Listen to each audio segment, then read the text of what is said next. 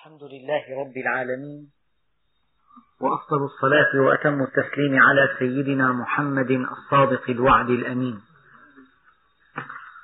اللهم لا علم لنا إلا ما علمتنا إنك أنت العليم الحكيم. اللهم علمنا ما ينفعنا وانفعنا بما علمتنا وزدنا علما. وأرنا الحق حقا وارزقنا اتباعه. وأرنا الباطل باطلا وارزقنا اجتنابه واجعلنا ممن يستمعون القول فيتبعون أحسنه وأدخلنا برحمتك في عبادك الصالحين. أيها الإخوة المؤمنون مع الدرس الأول من سورة الحجر. بسم الله الرحمن الرحيم. ألف لام را. تلك آيات الكتاب وقرآن مبين. فالكتاب كما قال بعض العلماء ينطبق على كل كتاب سماوي.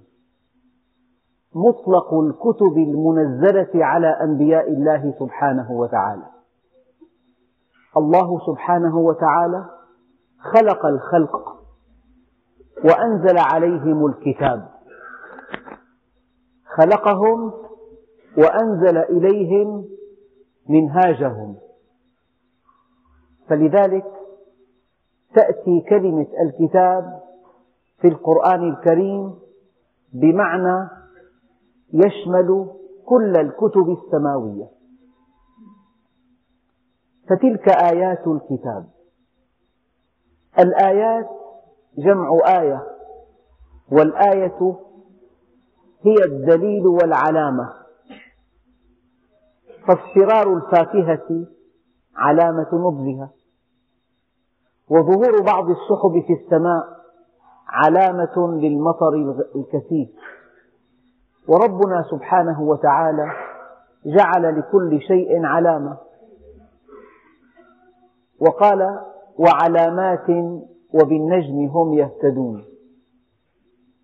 علامة البلوغ البلوغ له علامة والنضج له علامة واقتراب الشتاء له علامة واقتراب فصل الربيع له علامة ونضج الفواكه لها علامة وكل شيء له علامة.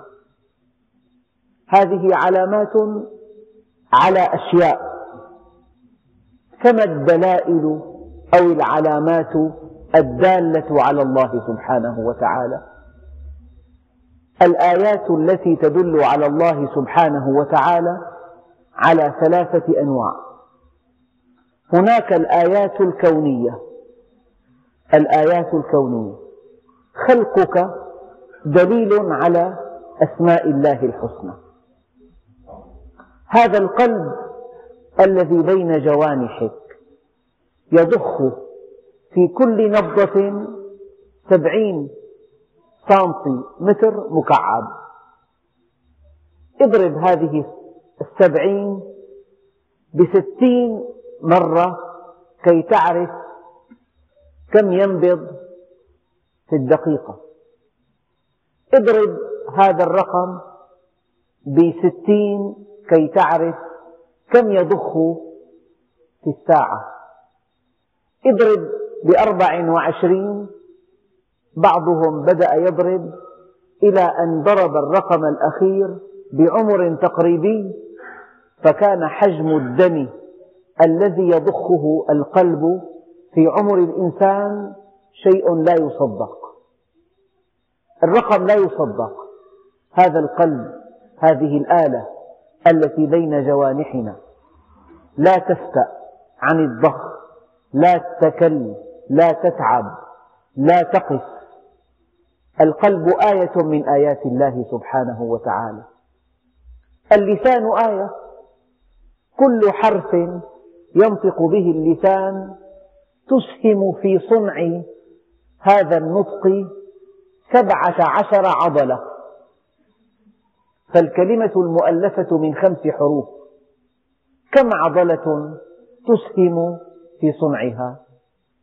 والدرس الذي يلقى خلال ساعة كم مرة تحركت العضلات بشكل أو بآخر حتى جعلت هذا الكلام يلفظ فيسمعه الناس؟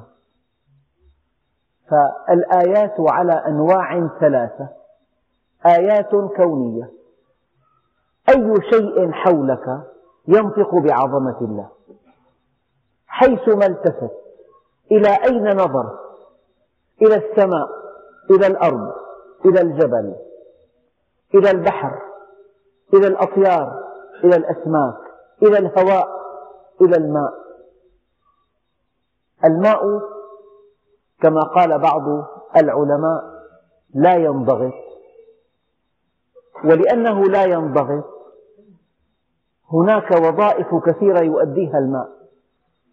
الماء إذا بردته إلى درجة زائد أربعة يزداد حجمه. ازدياد حجم الماء تتوقف عليه الحياة على وجه الأرض. لولا أن حجم الماء يزداد عند التبريد لما كنا وإياكم في هذا المكان. فازدياد حجم الماء في هذه الدرجة بالذات دليل وآية على عظمة الله سبحانه وتعالى. فحينما وصلت إلى كلمة تلك آيات الآيات على أنواع ثلاث. الآيات الكونية. كأس الماء آية كونية. رغيف الخبز آية كونية. البذور آية كونية. النبات آية كونية. تخزين الماء آية كونية. الأنهار آية كونية الينابيع آية كونية. هذه عناوين موضوعات للتفكر. فالمؤمن الصادق لا يمر على هذه الآيات مرا سريعا يقف عندها يتأمل فيها يتعرف إليها يستنبط أن لها خالقا عظيما. هناك من يأكل كما تأكل الأنعام. هناك من يتعامل مع المخلوقات كما تتعامل الأنعام مع بعضها بعضا. همه أن يأكل وأن يشرب وأن ينام ولا يعرف أن هذا الصوف الذي ينام عليه من خلق الله سبحانه وتعالى وأنه خلق خصيصا له. ولا يعرف أن هذا الثوب الصوفي الذي يقيه البرد إنما هو من خلق الله سبحانه وتعالى. وأن شعرة الصوف صنعت بشكل عجيب صنعت مجوفة وبطول محدود يعين على غزلها. فإذا غزل الصوف بهذا الطول له فوائد يعرفها الخبراء في الخيوط. لذلك الآن الخيوط الصناعية التي يمكن أن تنتج مستمرة تقطع إلى أطوال تساوي أطوال الصوف. من أجل أن تكون هناك ميزة في غزلها. فماذا أقول لكم؟ وفي كل شيء له آية تدل على أنه واحد. هذا الموضوع لا حد له. لا يحصر بكلمات. لكن الذي يعنينا منه أن كل مؤمن مدعو إلى التفكر في آيات الله الكونية. ليتفكر بعينه. هذه العين. جميع خلايا الجسم البشري تتغذى عن طريق الشعريات الدقيقة. إلا قرنية العين يتم غذاؤها بطريقة عجيبة بطريقة الحلول. الخلية الأولى تأخذ الغذاء فينتقل غذاؤها وغذاء جارتها عبر الغشاء الخلوي إلى الخلية الثانية. كل هذا من أجل الرؤية الصافية. العين في شبكيتها مئة وثلاثون مليون مخروط. الذي عد هذه المخاريط نال جائزة نوبل في عام 67 130 مخروط وسبعة ملايين عصية من أجل استقبال المؤثرات الضوئية ونقلها إلى الدماغ كي تنقلب إلى صور. فالعين آية. عصب العصب البصري مؤلف من أربعمائة, من أربعمائة ألف عصب. السمع آية. الشم آية. اللمس آية.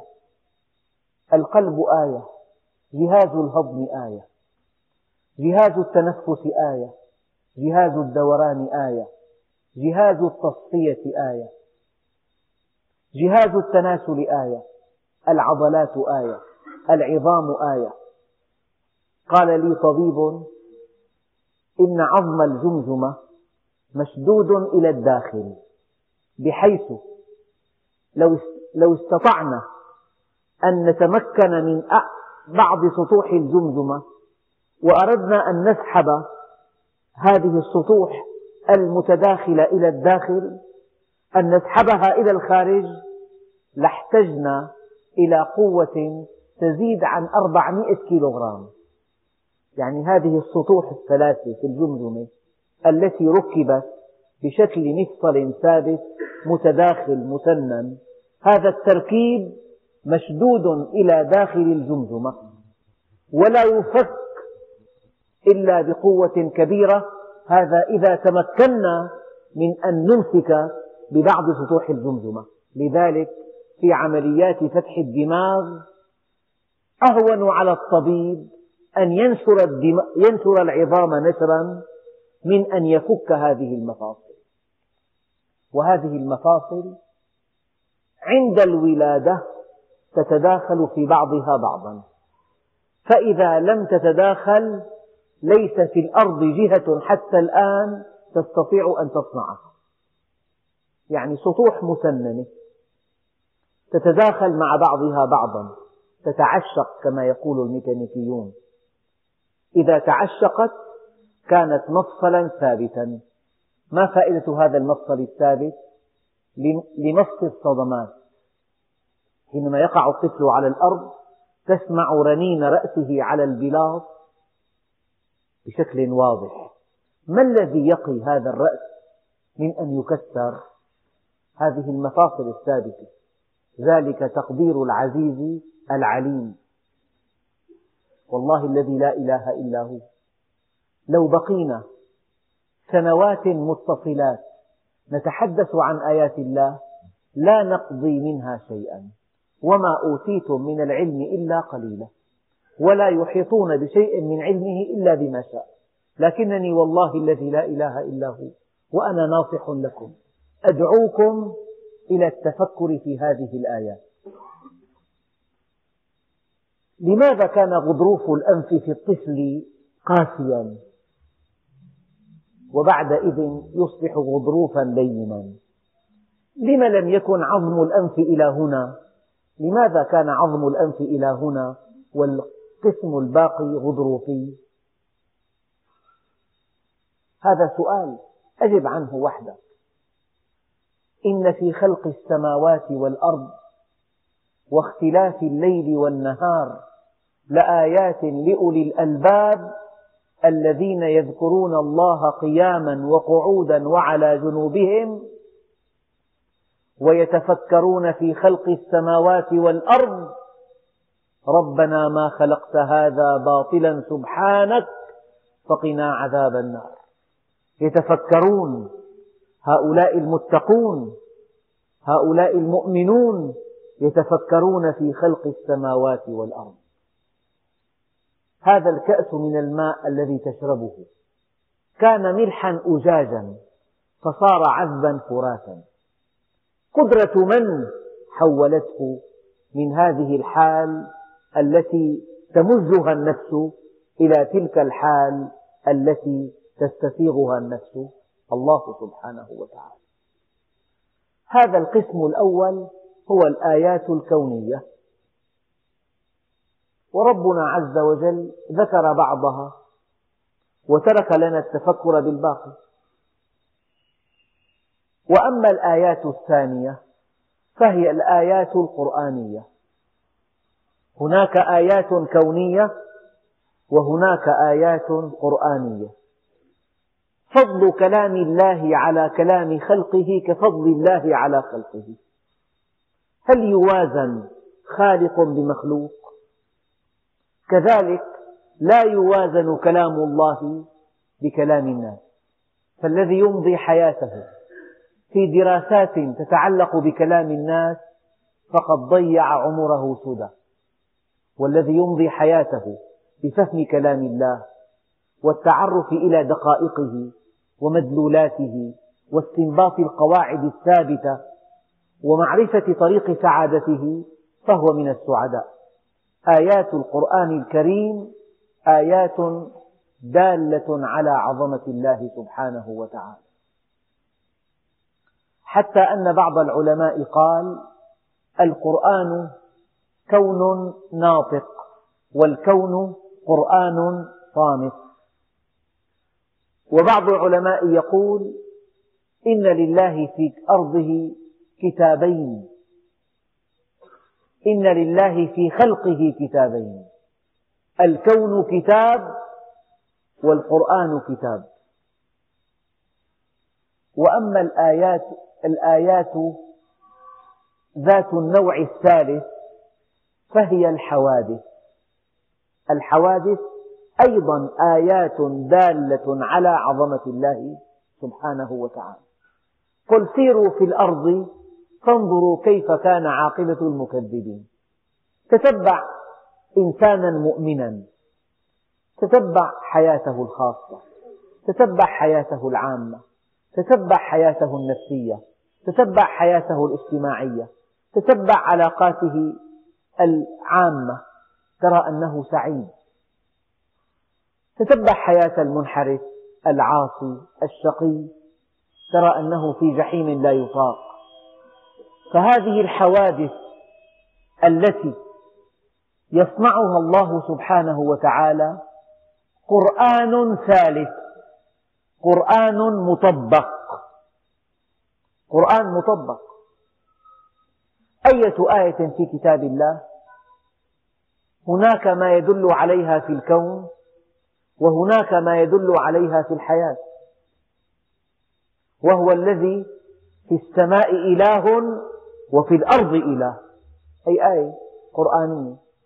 لو تتبعت الحياة الاجتماعية لوجدت أن الله موجود مع الناس يحاسبهم يقضي بينهم بالحق. يثيب محسنهم يعاقب مسيئهم. من كان ماله حراما أتلفه الله. من كان, من كان ماله حلالا رزقه الله. من أخذ أموال الناس يريد إتلافها أتلفه الله. من أخذها يريد أن يردها أدى الله عنه. فهذه الآيات مطبقة أيضا في الأرض. عودة إلى هذه الآية. الآية هي العلامة. التفاح يكون أخضر اللون. فإذا اصفر ووشح بلون أحمر فهذا الاصفرار وهذا الوشاح دليل أنه قد نضج. فعلامة نضجه اصفراره. فالاصفرار علامة أو هو دليل الآن الآيات الدالة على عظمة الله سبحانه وتعالى آيات الله في الكون المجرات المجموعة الشمسية الشمس والقمر النجوم الأرض إلى آخره. والقرآن آيات وأفعال الله في الأرض آيات. ألف لام را. تلك آيات الكتاب وقرآن مبين. معنى مبين من أبان بمعنى وضح. فالآيات واضحات قال عليه الصلاة والسلام تركتكم على بيضاء نقية ليلها كنهارها لا يزيغ عنها إلا ضال. الحلال بين والحرام بين. وبينهما أمور مشتبهات الحلال بين الحرام بين الشرع بين ما أمر الله به بين ما نهى الله عنه بين. هذا القرآن بين. يعني حينما قال الله عز وجل فمن يعمل مثقال ذرة خيرا يره ومن يعمل مثقال ذرة شرا يره. آية واضحة كالشمس قال يا رسول الله عظني وأوجز فقال له النبي الكريم فمن يعمل مثقال ذرة خيرا يره ومن يعمل مثقال ذرة شرا يره. قال هذا الأعرابي قد كفيت. فقال عليه الصلاة والسلام فقه الرجل. أنا أؤكد لكم أن آية واحدة تكفيكم جميعا. طوال الحياة. آية واحدة. فمن تبع هداي فلا يضل ولا يشقى. ضمانة. من, من اتبع هدى الله عز وجل فهو في ضمانة الله عز وجل. ضمانة من الله خالق الكون. لا يضل عقله. ولا تشقى نفسه. ومن منا لا يتوق إلى هذين المرتبتين؟ ألا يضل وألا يشقى. تلك آيات الكتاب وقرآن مبين. ربما يود الذين كفروا لو كانوا مسلمين. ربما. أقف قليلا. عند كلمة رب. لأن بعض الناس إذا تعلموا العربية في المدارس تعليما ناقصا يتوهم أن كلمة رب تفيد التقليل. أينجح فلان؟ ربما ينجح. هذا العلم ناقص. رجعت إلى كتب النحو. حول كلمة رب. فرب من حروف الجر. با من إلى عن لم على. في رب حتى واوت. مذ منذ حاشا كفعد لولا لعل كيف لا. فرب من حروف الجر. وهذا الحرف كما جاء في أوسع كتاب للنحو يفيد التكثير كثيرا ويفيد التقليل قليلا. يفيد التكثير كثيرا ويفيد التقليل قليلا. كلمة رب تشابه كم الخبرية. كم كتاب عندي. يعني ما أكثر الكتب التي عندي. فربنا سبحانه وتعالى قال ربما. الأساس رب رب لا تدخل إلا على الأسماء. رب ضارة نافعة. رب ضارة نافعة. لا تدخل رب إلا على الأسماء. فإذا أردنا أن ندخلها على الأفعال تحتاج إلى ما؟ تقول ربما قام فلان. ربما سافر فلان. لكن ربما لا تدخل على الفعل المضارع أبدا إلا في كتاب الله. لماذا أدخلت في كتاب الله على الفعل المضارع؟ لأن المضارع في القرآن كالماضي. تماما. من باب تحقق الوقوع. يعني إذا فعل إذا وعدك الله بوعد في المستقبل فكأنه قد وقع. فقد يعبر الله سبحانه وتعالى عن شيء سيقع يوم القيامة بالفعل الماضي. وتوجيه هذا التعبير أنه من باب تحقق الوقوع. فربنا سبحانه وتعالى يقول ربما والأكثرون على تشديدها ربما يود الذين وبعضهم ربما على التخفيف.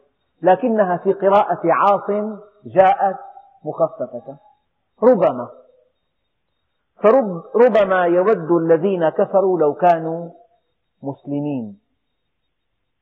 هذه آية أرجو الله سبحانه وتعالى أن يوفقني إلى توضيح مدلولاتها ربما يود الذين كفروا يعني كثيرا ما يتمنى الذين كفروا لو أنهم كانوا مسلمين. متى؟ بعض العلماء قال هذا التمني في الدنيا.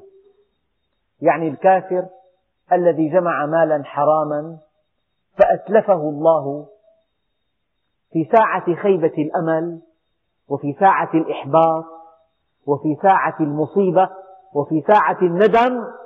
يتمنى لو كان مسلما فكسب المال الحلال وبارك الله له فيه وعاش حياة سعيدة رغيدة.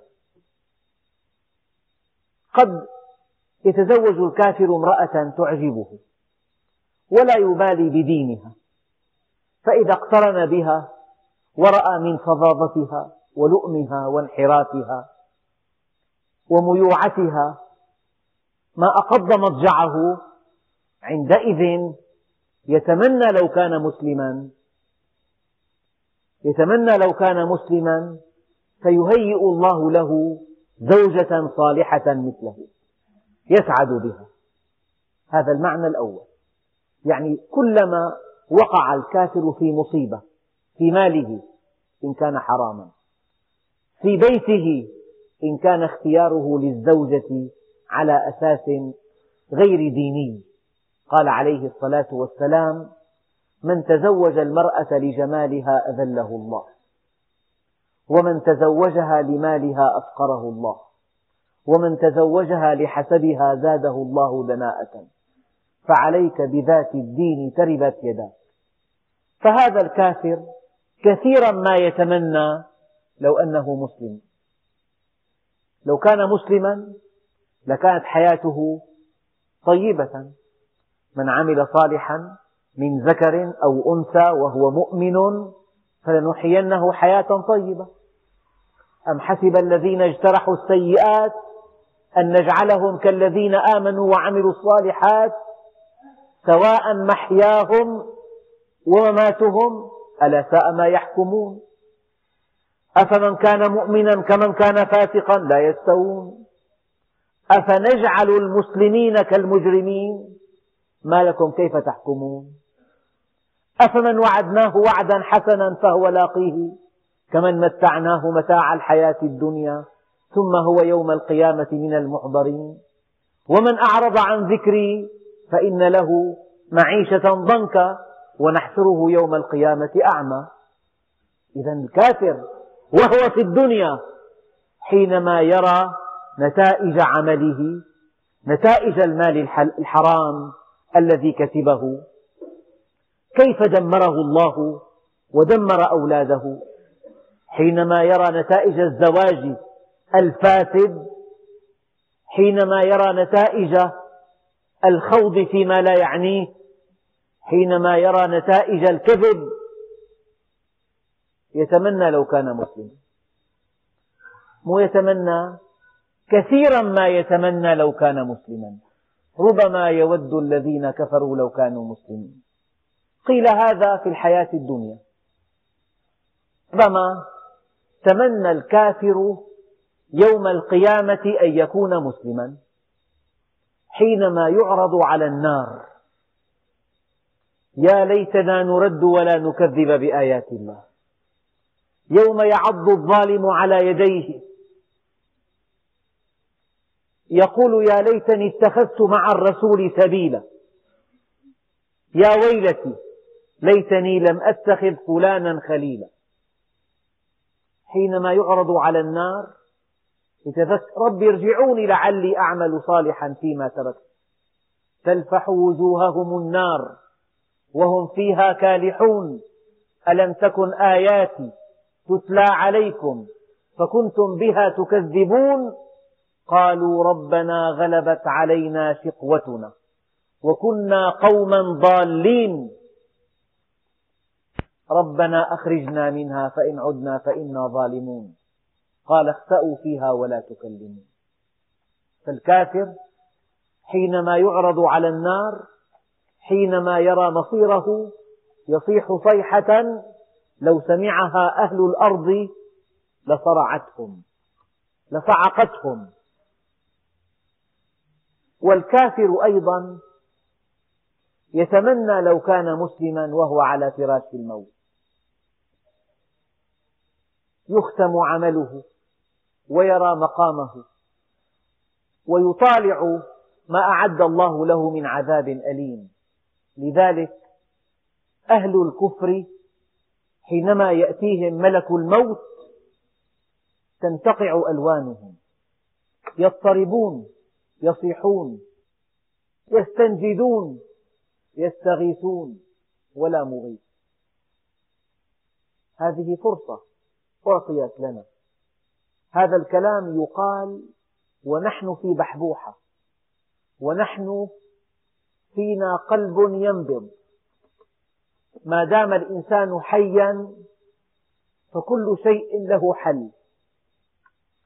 ربما يود الذين كفروا لو كانوا مسلمين. ومعنى آخر في هذه الآية قال عليه الصلاة والسلام يا رب نفس طاعمة ناعمة في الدنيا جائعة عارية يوم القيامة. يا رب نفس طاعمة ناعمة في الدنيا جائعة عارية يوم القيامة. يا رب نفس جائعة عارية في الدنيا طاعمة ناعمة يوم القيامة. يا رب مكرم لنفسه وهو لها مهين. يا رب مهين لنفسه وهو لها مكرم. يا رب متخوض فيما لا يعلم ما له في الآخرة من خلاق. شيء آخر في معنى كلمة ربما. النبي عليه الصلاة والسلام بين لنا أن أهل النار وهم يصيحون فيها قد يجتمع في النار المشرك ومن آمن بالله ثم انحرف عن طريق الحق. يعني آمن ولم يستقم على أمر الله. آمن وفعل السيئات. قد يشمت المشرك بهذا المؤمن. يقول له ما نفعك إيمانك شيئا. بعض الآثار تروي أن الله سبحانه وتعالى بعد حقب طويلة جدا يخرج المؤمن من النار ويدخله الجنة. عندئذ يتمنى الكافر أن لو كان مسلما في الدنيا ولو بنوع ما من الإسلام. لأن النبي عليه الصلاة والسلام يقول يدخل الجنة من كان في قلبه مثقال ذرة من إيمان. مثقال ذرة من إيمان يدخل بهذه الذرة الجنة ولكن متى؟ لا يعلم إلا الله. بعد مليون سنة بعد ألف مليون سنة بعد ألف مليون مليون مليون مليون سنة. لكن في النهاية يدخل الجنة من كان في قلبه مثقال ذرة من إيمان. حتى هذه الذرة من الإيمان يتمناها الكافر وهو في النار. ربما يود الذين كفروا لو كانوا مسلمين. هذا المعنى الثالث. والمعنى الرابع في هذه الآية بشارة للنبي عليه الصلاة والسلام. أي يا محمد لا تثريب عليك. لا بد من أن يأتي اليوم الذي ينصرك الله فيه نصرا عزيزا. وعندئذ يتمنى الكفار لو كانوا مسلمين. عكرمة بن أبي جهل أهدر النبي دمه. فلما فتحت مكة هام على وجهه وتمنى لو كان مسلما. صفوان بن أمية هند التي كادت للنبي تمنت يوم فتح مكة أن لو كانت مسلمة. الكفار الذين كادوا للنبي أخرجوه من بلده مكة عذبوا أصحابه ائتمروا على قتله. عندما فتحت مدينتهم وكانوا في قبضة النبي عليه الصلاة والسلام تمنوا لو كانوا مسلمين. المعنى الذي بعده أن الكافر لو أنه أسلم وحسن إسلامه يتمنى لو أسلم في وقت مبكر. يعني هذا الذي أسلم وعرف الله واستقام على أمره وهو في ريعان الشباب فأفنى عمره في طاعة الله. وأفنى وقته في العبادات والقربات وحضور مجالس العلم. أما الذي عرف الله في سن متأخرة عرف الله في الأربعين في الخمسين. دائما وأبدا يتمنى لو كان مسلما في سن مبكرة فيحظى بشرف الإسلام في الشباب. فيا أيها الشباب إن كنتم كما يريد الله عز وجل فاشكروا الله. وإلا فالإيمان في سن مبكرة لا يعدله شيء. من بلغ الأربعين ولم يغلب خيره شره فليتجهز إلى النار. لأنه من شب على شيء شاب عليه. طول حياته ألف ينظر للنساء. السن الخمسين صار صعب يغض بصره. يا والله مو بإيدي. عيني بتشرد ما بقدر. أما إذا نشأ الشاب على غض البصر بعد سنوات يصبح هذا السلوك بنية من بناة النفسية. انتهى الأمر. من شب على شيء شاب عليه. ومن شب, ومن شاب على شيء مات عليه. ومن مات على شيء حشر عليه. يعني إلف طول حياته يتسلى بلعب الطاولة. اجى الضيف حوض هذه الطاولة. أول دق ثاني دق للساعة ثلاثة بالليل. شو استفدت؟ بالأربعينات كان يرجع يذكر الله عز وجل يقرأ قرآن يقول لك والله هلأ أخي الله الرسول قال ساعة لك ساعة لقلبك. هي مو حديث هذا. من قال لك إنه حديث؟ من قال لك إن هذا الكلام حديث؟ فمن بلغ الأربعين ولم يغلب خيره شره فليتجهز إلى النار. فهذا الذي يسلم في وقت متأخر يتمنى طوال حياته لو أسلم في وقت مبكر. لأن سبعة يظلهم الله تحت ظله يوم لا ظل إلا ظله. شاب نشأ في طاعة الله. إن الله ليباهي الملائكة بالشاب المؤمن. يقول انظروا عبدي ترك شهوته من أجلي. ما من شيء أحب إلى الله من شاب تائب. مستقيم. التوبة حسن لكن في الشباب أحسن.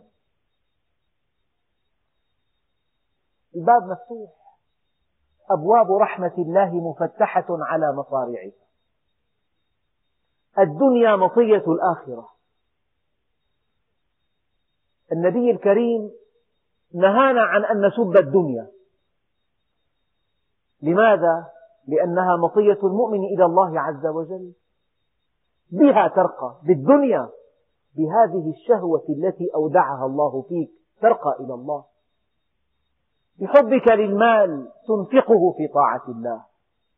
تنفقه على الفقراء والمحتاجين ترقى. بحبك للنساء تغض البصر عنهن ترقى. تتزوج وفق ما أمر الله ترقى. فربما ربما يود الذين كفروا لو كانوا مسلمين. والمعنى الذي بعده أن هذه الآية تثبيت للنبي عليه الصلاة والسلام. أيها النبي لا بد من أن ينصرك الله عز وجل. وهذا الكلام لنا الآن. أيها المؤمن لا تهن لا تضعف لا تيأس لا تقنط. النبي عليه الصلاة والسلام حينما التقى عدي بن حاتم قال يا عدي لعله إنما يمنعك من دخول في هذا الدين. ما ترى من حاجتهم من فقر هؤلاء المؤمنين؟ ويم الله ليوشكن المال أن يفيض فيهم حتى لا يوجد من يأخذه. ولعله إنما يمنعك من دخول في هذا الدين أنك ترى أن الملك والسلطان في غيرهم. ويم الله ليوشكن أن تسمع بالمرأة البابلية تحج هذا البيت على بعيرها لا تخاف. ولعله إنما يمنعك من دخول في هذا الدين ما ترى من كثرة عدوهم ويم الله ليوشكن أن تسمع بالقصور البابلية مفتحة للعرب. فهذه الآية تثبيت لنا إن كنت مسلما فأبشر لأنه سيأتي على الناس ساعة يتمنون جميعا أن يكونوا مثلك أنت من النوع النادر. بدأ الدين غريبا وسيعود كما بدأ. فطوبى للغرباء. من هم الغرباء يا رسول الله؟ قال أناس صالحون في أناس سوء كثير. من يعصيهم أكثر مما ممن يطيعهم. هؤلاء الذين يحبهم, يحبهم رسول الله سماهم أحبابه. وصفهم فقال القابض منهم على دينه كالقابض على الجمر. أجره كأجر سبعين. قالوا منا أم منهم؟ قال بل منكم. منكم أيها الأصحاب أحبابي أناس يأتون في آخر الزمان. القابض منهم على دينه كالقابض على الجمر. قالوا ولم؟ قال النبي الكريم لأنكم تجدون على الخير معوانا ولا يجدون. لو أن الشاب المؤمن أراد أن يقيم أمر الله في بيته من يعارضه؟ أقرب الناس إليه أمه. يقول له ما عرفنا هذا الدين؟ هذا تزمت يا أمي هذه آية في كتاب الله. لا. لا تجز عن قواعد الأسرة. من يعارضه؟ أبوه جاره صاحبه زميله قريبه. فربما يود الذين كفروا لو كانوا مسلمين. إن كنت مسلما حقا فأبشر.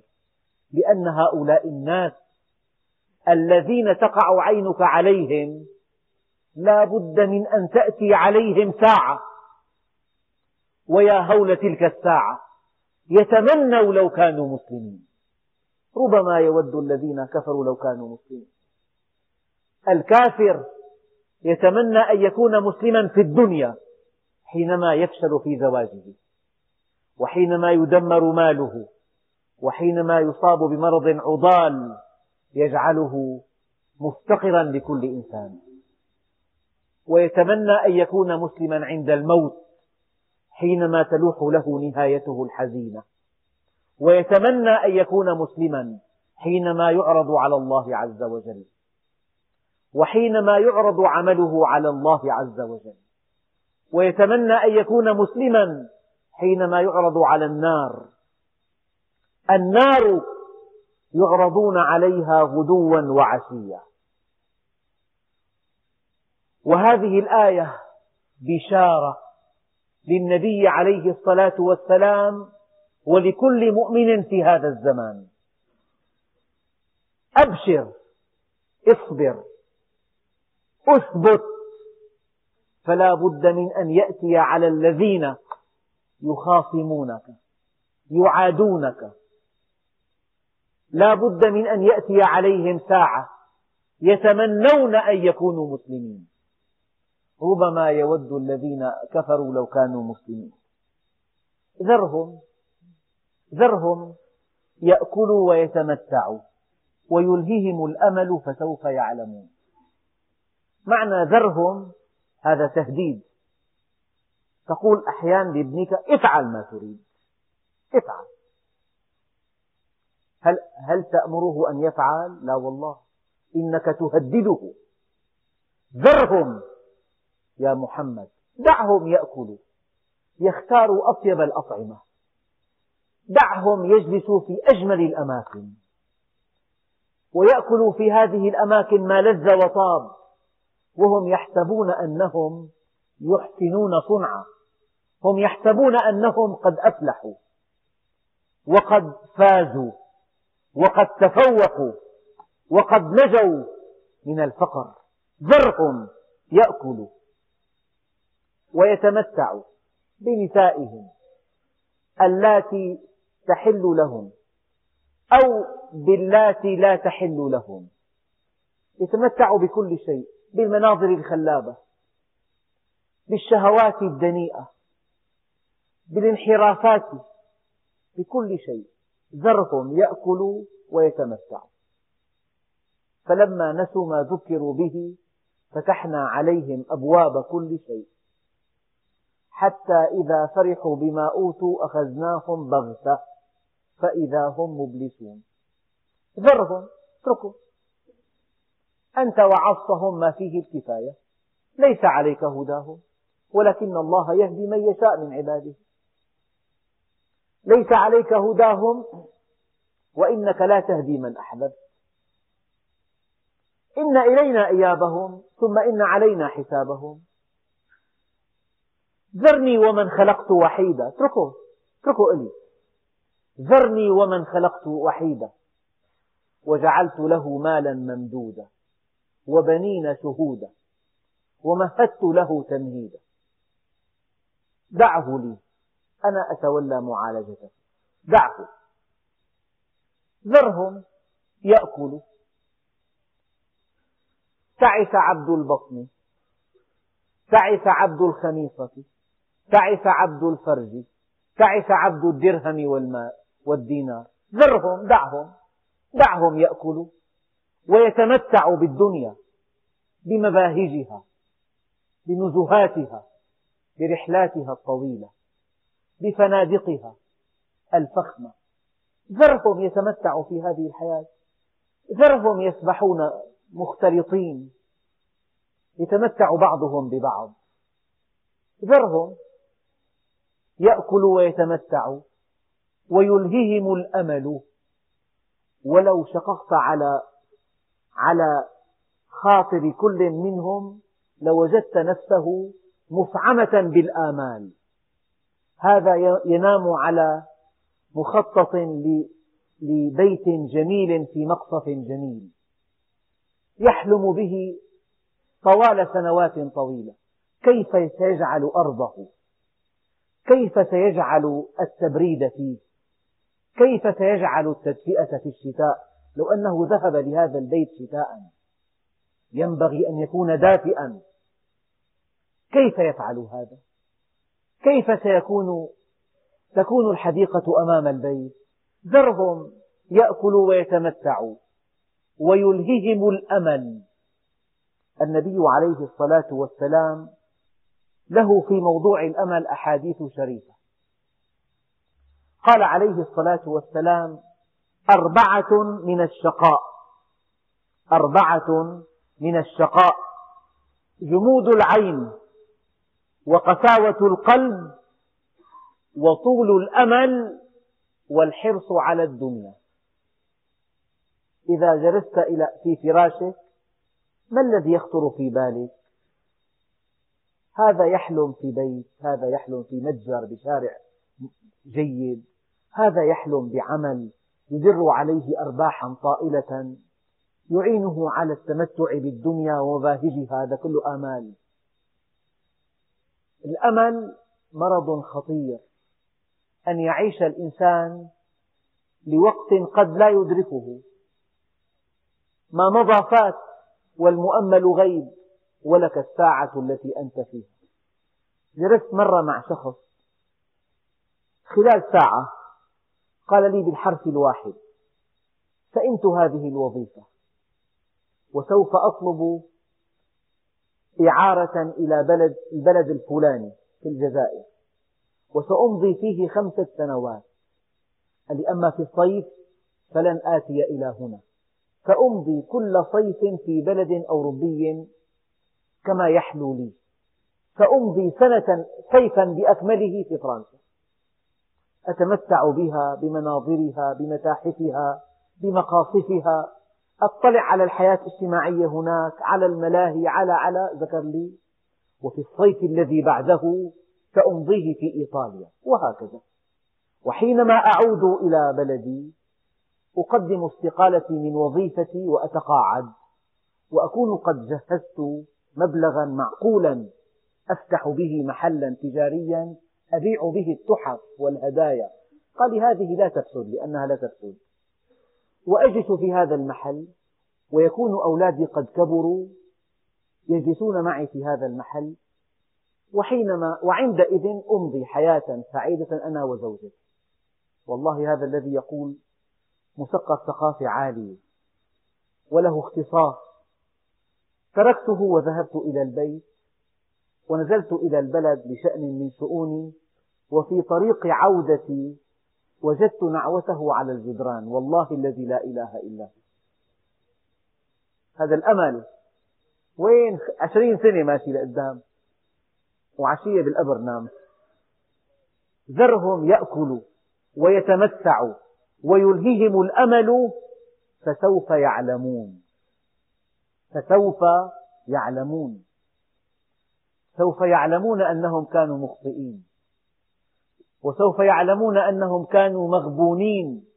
وسوف يعلمون أنهم لم يفلحوا. لم يكونوا أذكياء. والله الذي لا إله إلا هو. لو اطلعت على حياة أغنى أغنياء العالم كيف يأكل؟ كيف ينام؟ كيف ينتقل من جزيرة إلى جزيرة؟ كيف يمضي الليالي الحمراء؟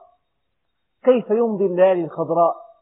لو اطلعت على حياة أحد هؤلاء الأغنياء الكبار في العالم لرأيت أن أفقر مؤمن في الأرض أسعد منه وأذكى منه. لماذا؟ لأن هذا الغني المترف يسير في طريق مسدود ينتهي بالموت وما أدراك ما بعد الموت. من عذاب مقيم. وأما هذا المؤمن الفقير يمشي في طريق مفتوح إلى الأبد. خطه البياني صاعد. البطولة أن تكون مؤمنا. ليس من يقطع طرقا بطلا إنما من يتقي الله البطل. هذا هو البطل. أن تعرف الله قبل فوات الأوان في الوقت المناسب.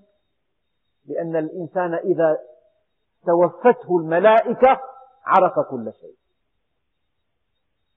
ولكن عرف كل شيء بعد فوات الأوان. فكشفنا عنك غطاءك فبصرك اليوم حديد. يا ليتني قدمت لحياتي. فيومئذ لا يعذب عذابه أحد ولا يوثق وثاقه أحد. يا ليتني قدمت لحياتي. قال عليه الصلاة والسلام نجح أول هذه الأمة باليقين والزهد. ويهلك آخرها بالبخل والأمل. بالأمل. الواحد من عد غدا من أجله فقد أساء صحبة الموت. إذا قال غدا سأشتري معطفا إن شاء الله. قال إن شاء الله مؤمن طبعا. أما إذا قال غدا أشتري معطفا وهو موقن أنه سيعيش إلى الغد. فقد أساء صحبة الموت. سيدنا الحسن رضي الله عنه يقول ما أطال عبد الأمل إلا أساء العمل. ما أطال عبد الأمل إلا أساء العمل. فكلمة ذرهم فيها معنى التهديد وفيها معنى الترك أي دعهم. لا تشغل نفسك بهم. هؤلاء ليسوا في مستواك. لن يهتدوا بك. دعهم. أبو الدرداء رضي الله عنه أقام في الشام. مرة خطب بأهل الشام فقال يا أهل دمشق ألا تسمعون من أخ لكم ناصح؟ إنه من كان قبلكم جمعوا كثيرا. وبنوا مشيدا وأملوا بعيدا فأصبح جمعهم بورا وبنيانهم قبورا وأملهم غرورا. النبي عليه الصلاة والسلام قدم عليه وفد الأزد. فعن علقمة بن يزيد بن سويد الأزدي قال حدثني أبي عن جدي. قال وفدت سابع سبعة من قومي على رسول الله صلى الله عليه وسلم. فلما دخلنا عليه وكلمناه أعجبه ما رأى من سمتنا وزينا.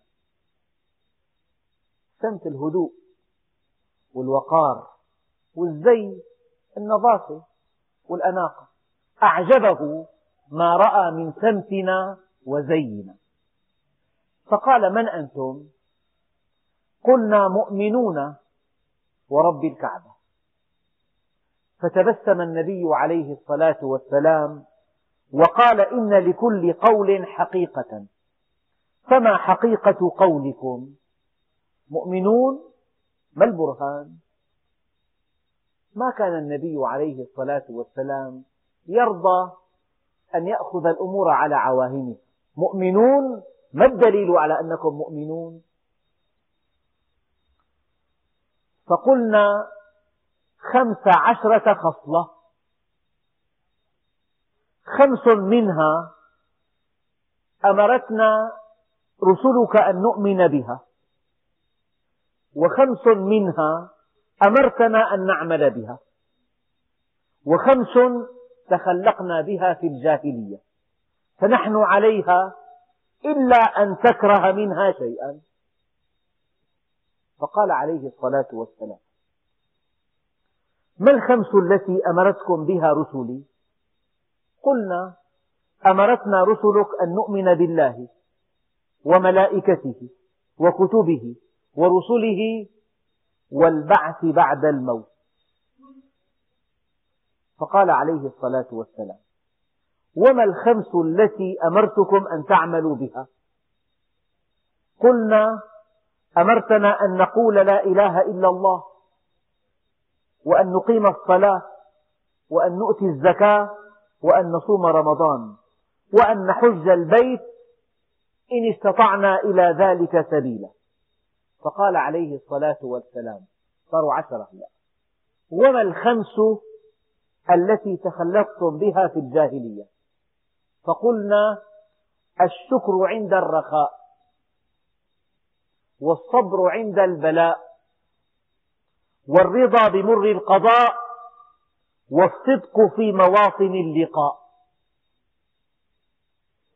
وترك الشماتة بالأعداء. فقال عليه الصلاة والسلام حكماء علماء كادوا من فقههم أن يكونوا أنبياء. ثم قال عليه الصلاة والسلام وأنا أزيدكم خمسا صاروا عشرين. ستتم لكم عشرون خصلة. إن كنتم كما تقولون فلا تجمعوا ما لا تأكلون. بيموت تارك 200 مليون. جمع ولم يستخدم هذا المال فلا تجمعوا ما لا تأكلون. ولا تبنوا ما لا تسكنون. ولا تنافسوا في شيء أنتم عنه غدا زائلون. تفوت المحاكم على دكان. بمضي 17 سنة بالمحاكم. بتلف أعصابه. بعدين بيموت قبل صدور القرار الأخير. قبل محكمة النقض بيموت. ولا تنافسوا في شيء أنتم عنه زائلون. واتقوا الله الذي إليه ترجعون وعليه تعرضون وارغبوا فيما عليه تقدمون وفيه تخلدون فانصرفوا وقد حفظوا وصية رسول الله صلى الله عليه وسلم وعملوا بها. يعني ملخص هذه الآية إياكم وطول الأمل فإنه يفسد العمل. خلي خواطرك. لما لما تجلس مع نفسك في حديث داخلي. هذا الحديث الداخلي اجعله في طاعة الله. كيف أكون في مرتبة أعلى من هذه المرتبة؟ كيف أحفظ كتاب الله؟ كيف أعمل به؟ هل في حياتي مخالفة أنا مقيم عليها؟ كيف أتقرب إليه؟ كيف أهدي الناس؟ كيف أنقذهم مما هم فيه؟ اجعل خواطرك من هذا النوع. أما إذا جعلتها كما فعل الأعرابي الذي اضطجع تحت قدر عسل وقال غدا أبيع هذا القدر وأشتري به غنما والغنم يتوالد ثم أصبح غنيا أشتري بيتا